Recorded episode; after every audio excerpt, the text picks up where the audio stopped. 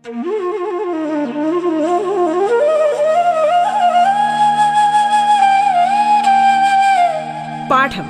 കേട്ടു പഠിക്കാൻ റേഡിയോ കേരളയിലൂടെ.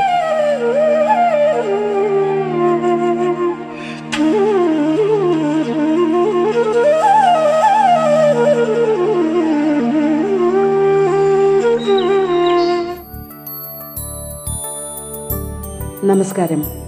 പാഠത്തിൽ ഇന്ന് പത്താം ക്ലാസ് ബയോളജി ക്ലാസ് ആണ്. Palakkad Chalissery G H S എസിലെ അധ്യാപകൻ ശ്രീ വേണുഗോപാലാണ് ഇന്ന് ക്ലാസുകൾ എടുത്തു നൽകുന്നത്.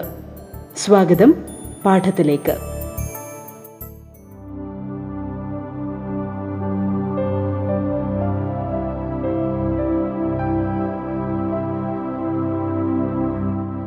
എല്ലാ കൂട്ടുകാർക്കും ഒരിക്കൽ കൂടി സ്വാഗതം. കഴിഞ്ഞ ക്ലാസ്സിൽ അന്തസ്രാവി ഗ്രന്ഥികളുമായി ബന്ധപ്പെട്ട് പാൻക്രിയാസിന്റെ പ്രവർത്തനങ്ങളാണ് നമ്മൾ പഠിച്ചത്. ഒരു അന്തസ്രാവി ഗ്രന്ഥി എന്ന നിലയിൽ പാൻക്രിയാസ് രക്തത്തിലെ ഗ്ലൂക്കോസിന്റെ അളവിനെ എപ്രകാരമാണ് ക്രമീകരിക്കുന്നത് എന്നതാണ് കഴിഞ്ഞ ക്ലാസ്സിൽ നാം പഠിച്ചത്. നമുക്കിന്ന് പുതിയ ഒരു ക്ലാസ്സിലേക്ക് കിടക്കാം. കഴിഞ്ഞ ക്ലാസ്സിൽ നാം പഠിച്ച വസ്തുതകൾ നമുക്ക് ഒരിക്കൽ കൂടി ഓർക്കാം. എന്തൊക്കെയാണ് നാം പഠിച്ചത്? പാൻക്രിയാസ് രക്തത്തിലെ ഗ്ലൂക്കോസിന്റെ അളവ് ക്രമീകരിക്കുന്നു. അതിലെ ഹോർമോൺ ഉൽപ്പാദക കോശങ്ങളെ ഐലറ്റ്സ് ഓഫ് ലാംഗർഹാൻസ് എന്നാണ് വിളിക്കുന്നത്. ഐലറ്റ്സ് ഓഫ് ലാംഗർഹാൻസിൽ രണ്ട് തരം കോശങ്ങളുണ്ട്. ആൽഫ കോശങ്ങളും ബീറ്റ കോശങ്ങളും. ആൽഫ കോശങ്ങൾ ഗ്ലൂക്കോഗോൺ ഉണ്ടാക്കുന്നു. ഗ്ലൂക്കോഗോൺ രക്തത്തിലെ ഗ്ലൂക്കോസിന്റെ അളവിനെ കൂട്ടുന്നതിന് സഹായിക്കുന്നു. ബീറ്റ കോശങ്ങൾ ഇൻസുലിൻ എന്ന ഹോർമോണാണ് ഉൽപ്പാദിപ്പിക്കുന്നത്. ഇൻസുലിൻ രക്തത്തിലെ ഗ്ലൂക്കോസിന്റെ അളവ് കുറയ്ക്കുന്നതിന് സഹായിക്കുന്നു. ഇതുകൂടാതെ നാം പ്രമേഹം എന്ന് പറയുന്ന ഒരു രോഗാവസ്ഥയെക്കുറിച്ച് കൂടി ചർച്ച ചെയ്തിരുന്നു. ഡയബറ്റസ് പ്രമേഹത്തിന് രണ്ട് കാരണങ്ങളാണുള്ളത്. ഒന്ന് ഇൻസുലിന്റെ കുറവ്. ചിലപ്പോൾ അത് ബീറ്റാ കോശങ്ങൾ നശിക്കുന്നത് മൂലമാവാം. രണ്ടാമത്തേത് ഇൻസുലിൻ ആവശ്യത്തിനുണ്ടാകും. പക്ഷേ കോശങ്ങൾക്ക് അത് ആഗിരണം ചെയ്യാൻ സാധിക്കാതെ വരും. എങ്ങനെയായാലും രക്തത്തിലെ ഗ്ലൂക്കോസിന്റെ അളവ് കൂടുന്ന ഒരവസ്ഥയുണ്ടാകും. ഈ അവസ്ഥയാണ് പ്രമേഹം എന്ന് പറയുന്നത്. ഇതൊരു ജീവിതശൈലി രോഗമായിട്ടും നമുക്ക് കണക്കാക്കാം. പ്രധാനമായും ഇതൊരു ജീവിതശൈലി രോഗമാണ്. വ്യായാമക്കുറവും ഭക്ഷണത്തിലെ മാറ്റവും ഒക്കെയാണ് പ്രമേഹം എന്ന് പറയുന്ന രോഗം ഉണ്ടാകുന്നതിന് കാരണം എന്ന് നമുക്ക് മനസ്സിലാക്കാൻ സാധിക്കും. ഇനി നമുക്ക് ഇന്ന് പുതിയൊരു എൻഡോക്രൈൻ ഗ്ലാൻഡിനെ പരിചയപ്പെടാം. പുതിയൊരു അന്തസ്രാവി ഗ്രന്ഥിയെ പരിചയപ്പെടാം. നമ്മുടെ കഴുത്തിൽ കാണപ്പെടുന്ന ഒരു അന്തസ്രാവി ഗ്രന്ഥിയെക്കുറിച്ചാണ് നാം ഇന്ന് പഠിക്കുന്നത്. അതിന്റെ പേരാണ് തൈറോയിഡ് ഗ്ലാൻഡ് തൈറോയിഡ് ഗ്രന്ഥി. ഇതിന്റെ സ്ഥാനം ഞാൻ പറഞ്ഞു കഴുത്തിലാണ്. Thyroid gland is situated in neck നമ്മുടെ കഴുത്തിലാണ് തൈറോയിഡ് ഗ്രന്ഥി സ്ഥിതി ചെയ്യുന്നത്. ഈ തൈറോയിഡ് ഗ്രന്ഥിയെ ഉപാപചയ പ്രവർത്തനങ്ങളുമായി ബന്ധപ്പെട്ട ഒരു ഗ്രന്ഥിയായിട്ടാണ് പരിഗണിക്കുന്നത്. ഉപാപചയ പ്രവർത്തനങ്ങൾ. എന്താണ് ഉപാപചയ പ്രവർത്തനങ്ങൾ? ഉപാപചയ പ്രവർത്തനങ്ങൾ എന്ന് പറഞ്ഞാൽ കോശങ്ങളിൽ ജീവൻ നിലനിൽക്കുന്നതിന് ആധാരമായി നടക്കുന്ന പ്രവർത്തനങ്ങളാണ് ഉപാപചയ പ്രവർത്തനങ്ങൾ.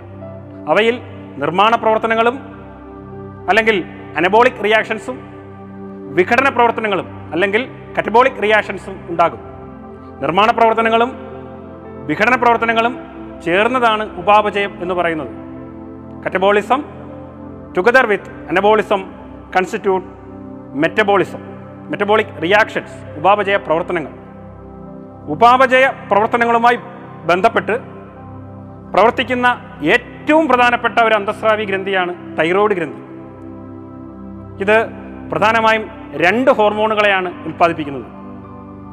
തൈറോക്സിനും കാൽസിറ്റോണിനും thyroxine and calcitonin are the two hormones secreted by the endocrine gland thyroid gland thyroid gland ഉത്പാദിപ്പിക്കുന്ന രണ്ട് ഹോർമോണുകളാണ് തൈറോക്സിനും കാൽസിറ്റോണും ഇതിലെ ഉപാപചയവുമായി ബന്ധപ്പെട്ട് പ്രവർത്തിക്കുന്ന ഏറ്റവും പ്രധാനപ്പെട്ട ഹോർമോൺ തൈറോക്സിനാണ്. തൈറോക്സിന്റെ പ്രധാനപ്പെട്ട പ്രവർത്തനങ്ങൾ ഇവയാണ്. It increases the production of energy ഊർജോൽപാദനം വർദ്ധിപ്പിക്കുന്നു. Rises the rate of metabolism ഉപാപചയ നിരക്ക് വർദ്ധിപ്പിക്കുന്നു. It accelerate the growth and development of the brain in the fetal stage and in the infancy. ഭ്രൂണാവസ്ഥയിലും ശൈശവാവസ്ഥയിലും മസ്തിഷ്കത്തിന്റെ വളർച്ചയെയും വികാസത്തെയും സ്വാധീനിക്കുന്നു. റെഗുലേറ്റ് ഗ്രോത്ത് ഇൻ ചിൽഡ്രൻ കുട്ടികളിൽ വളർച്ചയെ നിയന്ത്രിക്കുന്നു. ഇവയൊക്കെ തന്നെ ഉപാപചയവുമായി ബന്ധപ്പെട്ട പ്രവർത്തനങ്ങളാണ്. ഊർജോൽപാദനം കൂട്ടുന്നതും ഉപാപചയ നിരക്ക് കൂട്ടുന്നു ഭ്രൂണത്തിന്റെയും അതുപോലെ ശൈശവാവസ്ഥയിലെയും മസ്തിഷ്കത്തിന്റെ വളർച്ചയെയും വികാസത്തെയും നിയന്ത്രിക്കുന്നു. കുട്ടികളുടെ വളർച്ചയെ നിയന്ത്രിക്കുന്നു. ഇതൊക്കെ ഉപാപചയവുമായി ബന്ധപ്പെട്ട പ്രവർത്തനങ്ങളാണ്. തൈറോക്സിന്റെ പ്രവർത്തനങ്ങളാണ് നാം ഇപ്പോൾ ചർച്ച ചെയ്തത്. ഈ തൈറോക്സിൻ എന്ന് പറയുന്ന ഹോർമോൺ നിങ്ങൾക്ക് മനസ്സിലായി കാണും. നമ്മുടെ വളർച്ചയുമായി വളരെയധികം ബന്ധമുള്ള മസ്തിഷ്കത്തിന്റെ ഉൾപ്പെടെയുള്ള വളർച്ചയുമായി ബന്ധപ്പെട്ട ഒരു പ്രധാനപ്പെട്ട ഹോർമോണാണെന്ന്. ഈ ഹോർമോൺ ശരിയായ രീതിയിൽ എത്തിയില്ലെങ്കിൽ നമ്മുടെ ശാരീരിക വളർച്ചയെ ശാരീരികവും മാനസികവുമായ വളർച്ചയെ അത് സ്വാധീനിക്കും. ചിലപ്പോൾ തൈറോക്സിന്റെ അളവ് കൂടുതലായിരിക്കാം. ഇതൊരു രോഗാവസ്ഥയാണ്. ഈ അവസ്ഥയെ പറയുന്ന പേര് ഹൈപ്പർ തൈറോയിഡിസം എന്നാണ്. When the level of thyroxine increases it is a condition and this condition is called hyperthyroidism ചിലപ്പോൾ തൈറോക്സിന്റെ അളവ് കുറയും. തൈറോക്സിന്റെ അളവ് കുറഞ്ഞാൽ അതും പ്രശ്നമാണ്. അത് ഹൈപ്പോ തൈറോയിഡിസത്തിനാണ് കാരണമാകുന്നത്. നിങ്ങൾ നേരത്തെ പഠിച്ചിട്ടുള്ളതല്ലോ. ഹൈപ്പോ തലാമസ് ഹൈപ്പോ തലാമസ് എന്ന് പറഞ്ഞാൽ എന്താണ്? തലാമസിന് താഴെ. അങ്ങനല്ലേ? അതുപോലെ ഹൈപ്പോ തൈറോയിഡിസം തൈറോക്സിന്റെ കുറവ്. തൈറോക്സിൻ കുറവാണ്. അങ്ങനെയെങ്കിൽ ഉണ്ടാകുന്ന രോഗാവസ്ഥയാണ് ഹൈപ്പോ തൈറോയിഡിസം ഈ ഹൈപ്പോ തൈറോയിഡിസം മൂലമുണ്ടാകുന്ന കുറച്ച് രോഗങ്ങളെക്കുറിച്ച് നമുക്ക് പഠിക്കാം.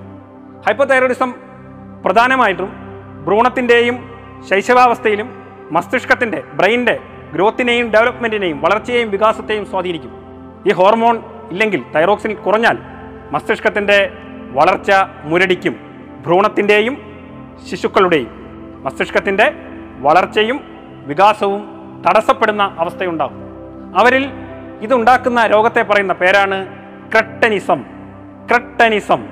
The decrease in production of thyroxine in the foetal stage or infancy hinders proper physical and mental development this condition is called cretinism ഇത് മുതിർന്നവരിൽ മറ്റൊരു രോഗാവസ്ഥയ്ക്കാണ് കാരണമാവുന്നത്.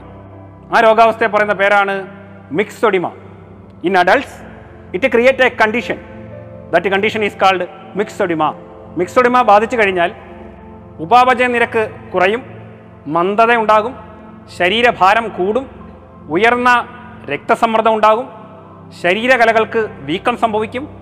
ഇങ്ങനെ ധാരാളം പ്രശ്നങ്ങൾ സൃഷ്ടിക്കും.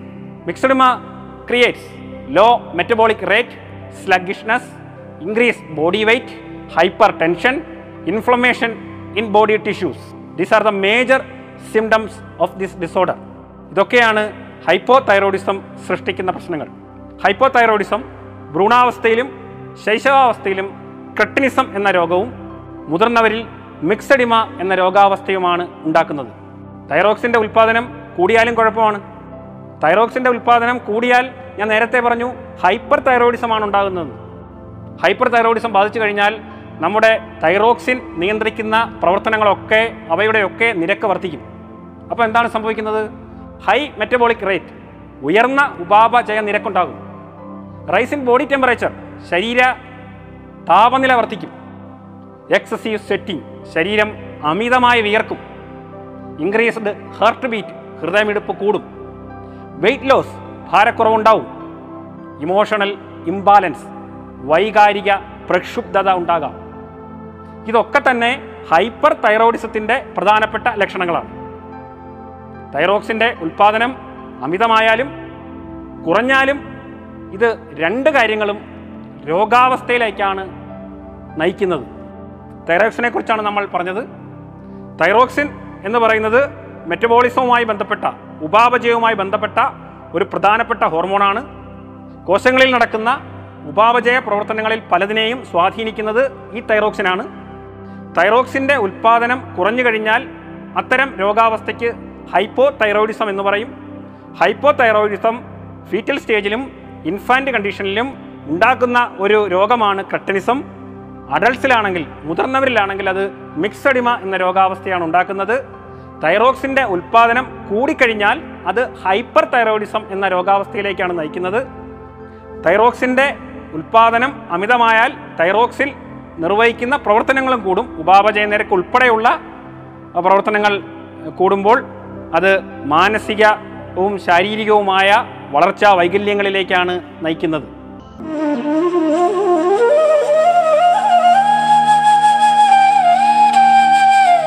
പാഠം കേട്ടു പഠിക്കാൻ റേഡിയോ കേരളയിലൂടെ. പാഠത്തിൽ ഇനി ഇടവേള.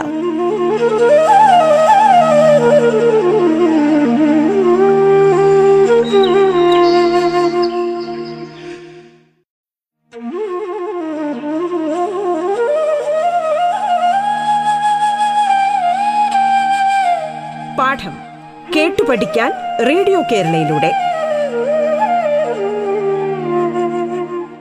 തുടർന്ന് കേൾക്കാം പാഠം.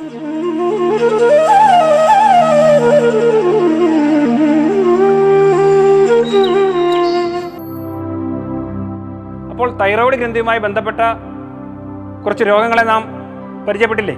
ഇനി ഇതുമായി ബന്ധപ്പെട്ട ഒരു പുതിയ രോഗത്തെക്കുറിച്ച് കൂടി നമുക്ക് പഠിക്കാം. നേരത്തെ നിങ്ങൾ കേട്ടിട്ടുള്ള ഒരു രോഗമാണ് ഗോയിറ്റർ. എന്താണ് ഗോയിറ്റർ? എന്താണ്? തൊണ്ടയിൽ ഒരു മുഴ പോലെ പ്രത്യക്ഷപ്പെടുന്ന രോഗാവസ്ഥ. തൊണ്ടയിൽ മുഴ പോലെ കാണപ്പെടും. ആദ്യം ഇതൊരു മുഴ പോലെ തോന്നുമെങ്കിലും പിന്നീട് ആഹാരം ഇറക്കുന്നതിന് ബുദ്ധിമുട്ടുണ്ടാവും. ചിലപ്പോൾ ശ്വാസ തടസ്സം ഉണ്ടായെന്നിരിക്കാം. ശബ്ദത്തിന് പതർച്ച ഉണ്ടായെന്നിരിക്കാം. ഇങ്ങനെയൊക്കെ ചിലപ്പം കുറച്ച് സീരിയസ് പ്രശ്നമായിട്ട് മാറാനുള്ള സാധ്യതയുമുണ്ട്. ഗോയിറ്റർ ശരിയായ രീതിയിൽ ചികിത്സിച്ചില്ലെങ്കിൽ. നമുക്ക് എന്താണ് ഗോയിറ്ററിന്റെ കാരണം? അതിലേക്ക് വരാം. തൊണ്ടയിൽ കാണപ്പെടുന്ന തൈറോയ്ഡ് ഗ്രന്ഥിയാണ് തൈറോക്സിൻ ഉൽപ്പാദിപ്പിക്കുന്നതെന്ന് നാം പഠിച്ചല്ലോ. തൈറോക്സിന്റെ ഉൽപ്പാദനത്തിന് ആവശ്യമായ ഒരു മൂലകമാണ് അയഡിൻ. അയഡിൻ നാം കഴിക്കുന്ന ഭക്ഷണത്തിൽ അയഡിൻ കുറവാണെങ്കിൽ അത് തൈറോയ്ഡ് ഗ്രന്ഥിയുടെ പ്രവർത്തനത്തെ ബാധിക്കും. തൈറോക്സിൻ ഉണ്ടാവില്ല. അപ്പോൾ തൈറോയ്ഡ് ഗ്രന്ഥി എന്തായിരിക്കും ചെയ്യാൻ ശ്രമിക്കുന്നത്? തൈറോയ്ഡ് ഗ്രന്ഥി തൈറോക്സിൻ ഉൽപ്പാദിപ്പിക്കാനുള്ള ഒരു അവസാന ശ്രമമെന്ന നിലയിൽ തൈറോയ്ഡ് ഗ്രന്ഥി വീർക്കും. തൈറോയ്ഡ് ഗ്രന്ഥിക്ക് വീക്കമുണ്ടാകും. ഈ അവസ്ഥയാണ് ഗോയിറ്റർ എന്ന് പറയുന്നത്.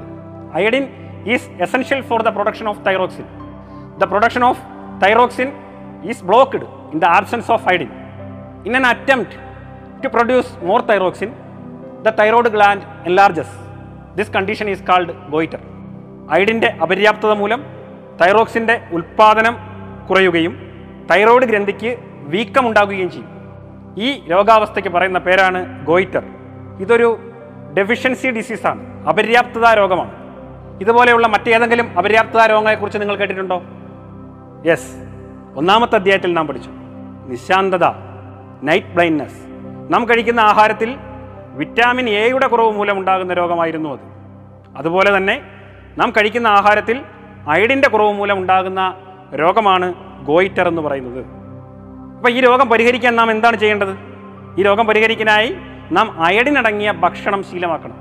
ഏതൊക്കെ ഭക്ഷണത്തിലാണ് അയഡിൻ ഉള്ളത്? കടൽ മത്സ്യങ്ങൾ. കടൽ മത്സ്യങ്ങളിൽ ധാരാളമായി അയഡിൻ അടങ്ങിയിരിക്കുന്നു. അതോടൊപ്പം തന്നെ അയഡൈസ്ഡ് സാൾട്ട് അയഡിൻ അടങ്ങിയ ഉപ്പ് ഇതിലൊക്കെ ധാരാളമായി അയഡിൻ അടങ്ങിയിട്ടുണ്ട്. അപ്പോൾ അതൊക്കെ കഴിച്ചു കഴിഞ്ഞാൽ ഗോയിറ്റർ എന്ന രോഗം ഒഴിവാക്കാനാവും. ഗോയിറ്ററിന് ചികിത്സ ഞാൻ നേരത്തെ പറഞ്ഞു ഇതൊരു അപര്യാപ്ത രോഗമാണ്. അയഡിൻ അടങ്ങിയ ഭക്ഷണങ്ങൾ നമ്മൾ ശീലമാക്കണം. ഗോയിറ്റർ ബാധിച്ചു കഴിഞ്ഞാൽ നമുക്ക് മരുന്ന് ഉപയോഗിച്ച് അതിനെ ചികിത്സിച്ച് ഭേദമാക്കാനാകും. ഈ മുഴ വലുതായി കഴിഞ്ഞാൽ പിന്നീട് ചിലപ്പോൾ ശസ്ത്രക്രിയ ആവശ്യമായി വരും. അതുകൊണ്ട് അയഡിനടങ്ങിയ ഭക്ഷണം ശീലമാക്കി ഗോയിറ്റർ എന്ന് പറയുന്ന രോഗം ഇല്ലാതാക്കാനാണ് അല്ലെങ്കിൽ ഉണ്ടാവാതിരിക്കാനാണ് നാം ശ്രദ്ധിക്കേണ്ടത്. ഇനി നമുക്ക് തൈറോയ്ഡ് ഗ്രന്ഥി ഉൽപ്പാദിപ്പിക്കുന്ന മറ്റൊരു ഹോർമോണിനെ കുറിച്ച് പഠിക്കാം. ഞാൻ നേരത്തെ പറഞ്ഞു ഒരു ഹോർമോൺ തൈറോക്സിന് പുറമെ മറ്റൊരു ഹോർമോണിനെ കൂടി തൈറോയ്ഡ് ഗ്രന്ഥി ഉൽപ്പാദിപ്പിക്കുന്നുണ്ട്. ഏതാണ് ആ ഹോർമോൺ? ഞാൻ നേരത്തെ പറഞ്ഞതാണ്. ഓർമ്മയുണ്ടോ നിങ്ങൾക്ക്? ഏതാണ് ആ ഹോർമോൺ? Yes calcitonin. ഈ കാൽസിറ്റോണിന്റെ പ്രധാനപ്പെട്ട ധർമ്മം രക്തത്തിലെ കാൽസ്യത്തിന്റെ അളവിനെ നിയന്ത്രിച്ച് നിർത്തുക. കാൽസ്യത്തിന്റെ മെറ്റബോളിസവുമായി ബന്ധപ്പെട്ട കാൽസ്യത്തിന്റെ ഉപാപചയവുമായി ബന്ധപ്പെട്ട് പ്രവർത്തിക്കുന്ന ഒരു പ്രധാനപ്പെട്ട ഹോർമോണാണ് calcitonin produced by the thyroid gland കാൽസ്യത്തിന്റെ ആവശ്യകത.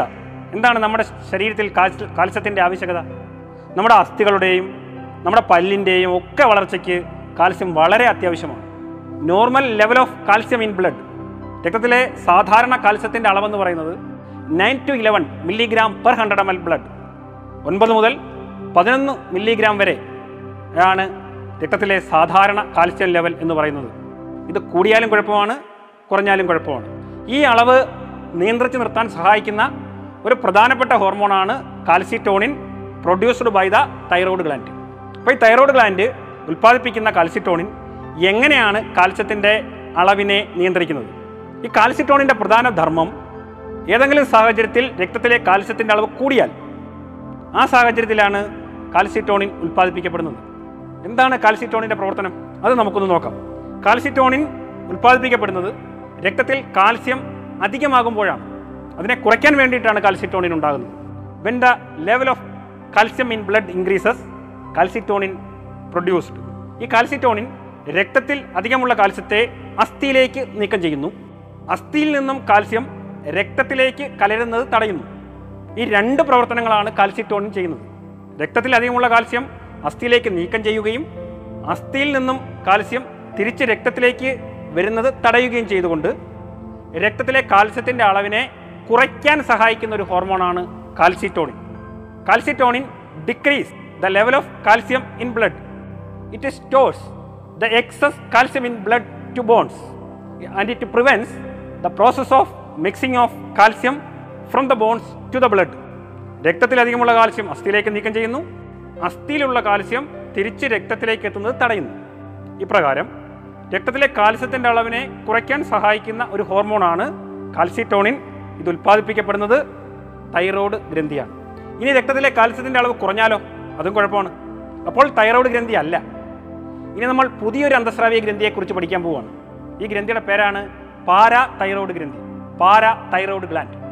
ഇതിന്റെ സ്ഥാനം തൈറോയ്ഡ് ഗ്ലാൻഡിന്റെ തൈറോയ്ഡ് ഗ്രന്ഥിയുടെ പിറകിലാണ്.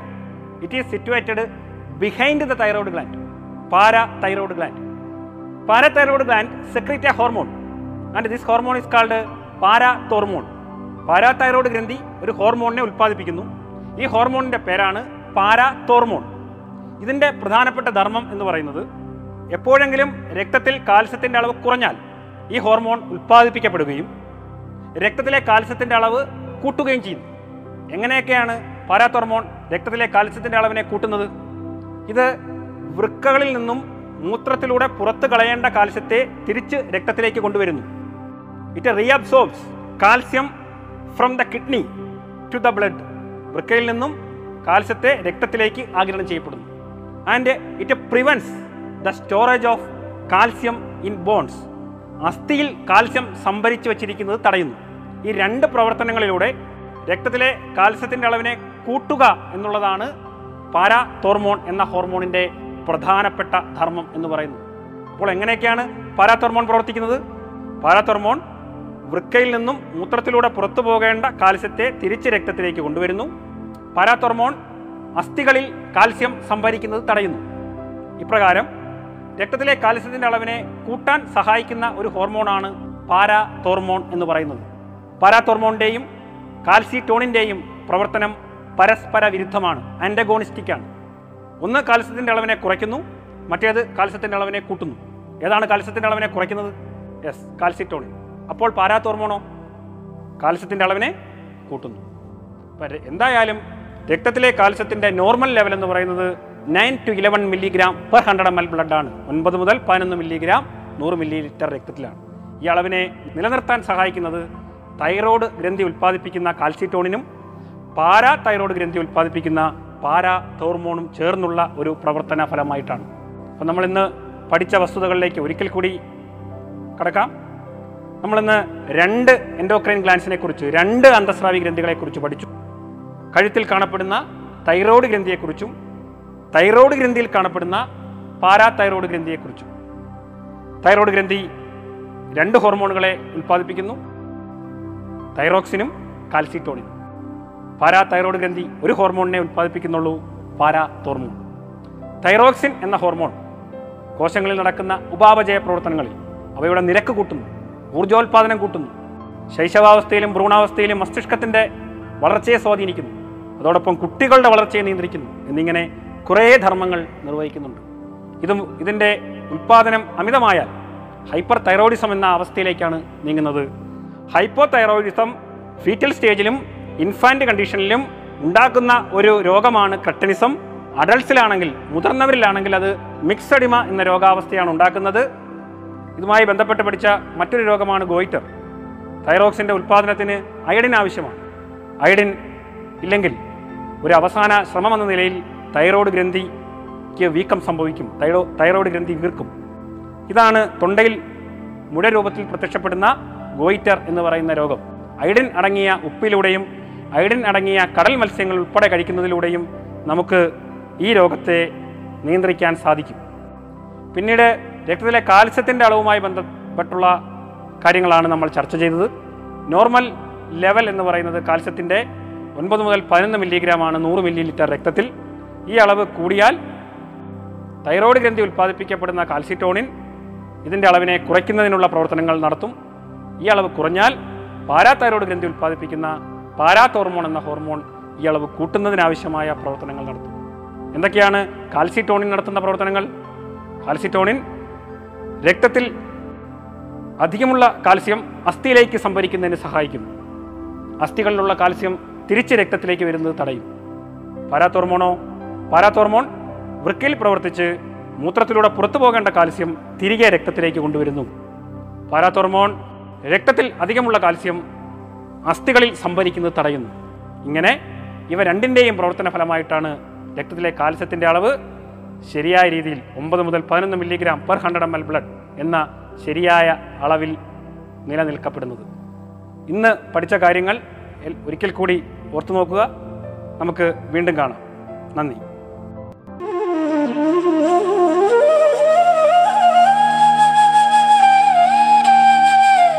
പാഠം കേട്ടു പഠിക്കാൻ റേഡിയോ കേരളയിലൂടെ. പാഠത്തിന്റെ ഇന്നത്തെ അധ്യായം പൂർണമാകുന്നു. ഇനി അടുത്ത ദിവസം കേൾക്കാം. നമസ്കാരം.